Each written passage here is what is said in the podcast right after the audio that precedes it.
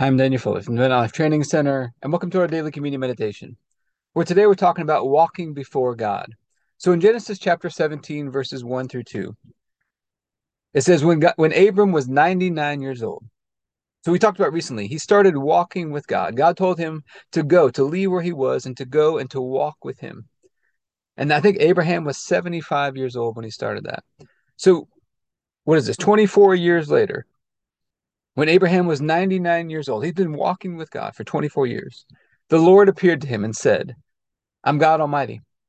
Walk before me and be blameless. I will establish my covenant between me and you, and I will multiply you exceedingly. Now, there's a very similar pattern that occurs. If you look in the chapter, in the book of First Kings, I believe it's chapter 9, when Solomon becomes king, he's just finished building the temple. David charged him when David was about to pass away, Solomon is becoming king. David charges Solomon to walk in God's ways. Same call that Abraham had to walk in his ways. Walk with him, follow him, follow after him, continue with him. Well, about 20 years later, Solomon finishes building the temple, the tabernacle, and his palace. And God appears to Solomon and says almost the same exact thing walk before me. Now, notice previously it was walk with me. Now it's walk before me. There's a difference. Walk with me versus walk before me. And you're going to see a connection. God tells them, walk before me, be blameless. That word for blameless, it can mean completeness, it can mean wholeness, it could be meaning perfect, it could be blameless, innocence, Walk before me. That word for before in the original Hebrew is the picture of God's face. Walk before his face and be blameless, be whole, be complete, be perfect. And then in both of those verses, there's this connection where God, God, God says every time, right after that, he says, I will establish, I will establish, I will establish. In this case, he tells Abraham, my covenant between me and you and I will multiply you exceedingly. In the case of Solomon, God says, I will establish your throne, and you'll never fail to have someone sit on the throne of Israel. So see a connection. God says, Walk before my face and be blameless. And if you do, I'll establish you. I'll establish you. I'll establish my covenant. I'll establish your throne. And so we're going to be asking God today, because we've been talking a lot this month in June of 2023. We're going to be asking God to help us to walk before Him the way He intended us to, because we've been talking about walking with God this month. In June, our messages for this month has been walking in God's best today. And we've talked a lot about walking together with God. And now this is a different angle to this, which is walking before God. And what does it mean to walk before God? I've, I've seen a couple pictures of this. I've been studying this, just looking online, different looking for different um, ways that people interpret this, what this means. Some people talk about the example of a royal or a military parade where the king is sitting on the throne and people are on display. They're walking in front of him, showing, uh, putting on a show for him, so to speak.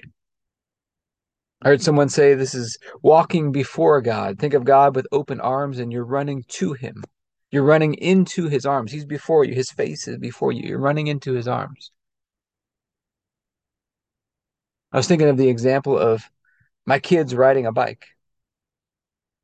In many cases, I'm when I'm teaching them how to ride a bike, I'm running along with them or I'm walking along with them as they ride. I'm holding on to the bike, making sure they don't fall. But eventually, once they learn how to ride, they're riding before me. They're riding in front of me. They're showing me what they can do. They're like, Dad, watch this. Watch this trick I can do. Watch what I can do now.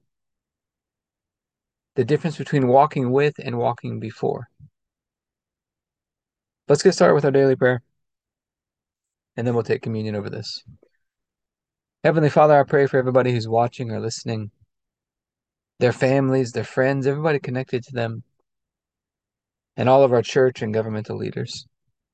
And I thank you for releasing us from darkness and transferring us into the light, into the kingdom of your dear Son. I thank you for your purpose and grace given to us in Christ Jesus before time ever began. And that Jesus was struck down, he was smitten, bruised and pierced and crushed and destroyed, also that you could be on our side, that you could be fighting for us. And I keep asking that you, the Father of glory, would give us the spirit of wisdom and revelation so that we would know you more and more. That the eyes of our hearts would be enlightened to know the hope to which you've called us and the riches of your glorious inheritance that is in us and the immeasurable greatness of your power to us who believe.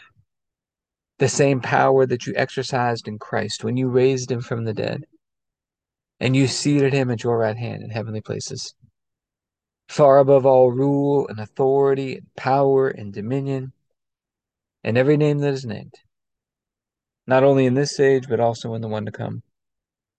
And you put all things under his feet and made him to be the head of the body, the fullness of him who fills all in all. And Father, I ask you to bless us and to make your face shine upon us. Let us find grace and favor in your eyes. Expand our borders and our territory. Expand our capacity to receive everything you've given us in Christ and to let it flow through us so that we do good and are a blessing to people all over the world. Send us opportunities to do good and be a blessing today. And help us make the most of those opportunities. Keep your hand on us and help us do today what's right and best in your eyes. And do it with peace and joy and confidence in you. And we ask you to stretch out your hand to heal and do signs and wonders and keep us from evil and pain. Through the mighty name of Jesus. Amen. So, Father, we're asking for your help today. Teach us how to walk before you the way that you desire, the way that you intended us to. Not only to walk with you, but to walk before you. And as we do so, that so that you can establish your covenant with us, you can establish this throne that we've been seated on with Christ in heavenly places. All these good things that you've got for us. And we think of the night Jesus was betrayed, he took the bread and he said, This is my body, broken for you. Do this in remembrance of me. Father, you laid upon Jesus the punishment that we deserved. And by his stripes we've been healed. He was crushed and destroyed by you, smitten by you, so that you could be right and holy and perfect in your sight. We could be, all through his one sacrifice. And you raised him up from the dead, and you seated him at your right hand.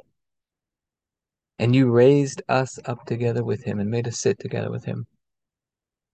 And we get this opportunity today to remember to remember our union with you through the sacrifice of Jesus. And so I thank you for this bread and ask you to bless it in Jesus' name. Let's go and take our bread.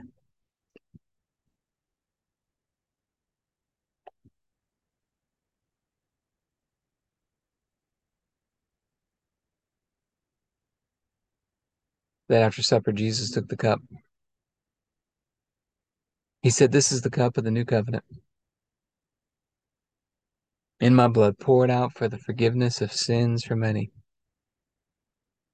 And it's the forgiveness of sins that released us from darkness and transferred us into the light. We get to have this covenant relationship with you, Father.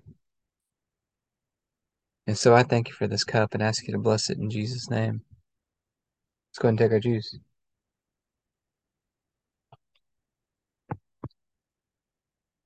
All right, so normally after a time of communion, we talk about some practical health and fitness tips because I think physical exercise is meant to teach us how to exercise our faith. Something I wanted you to encourage you to do is make sure you stir yourself up every day. Wake up ready, excited for the day. This is the day that the Lord has made. Make sure you stir yourself up every day because it's easy to just go through the motions. And sometimes we start falling off track little by little. Maybe you got some good habits going, but you start falling off track. Sometimes we struggle to do those things that we know to do. Keep stirring yourself up. It's one of the biggest keys. Stay motivated, stay excited. And that comes from within. But I hope this been helpful for you today. If you'd like to learn more about any of our programs, you can go to the Abundant Life Training Center.com.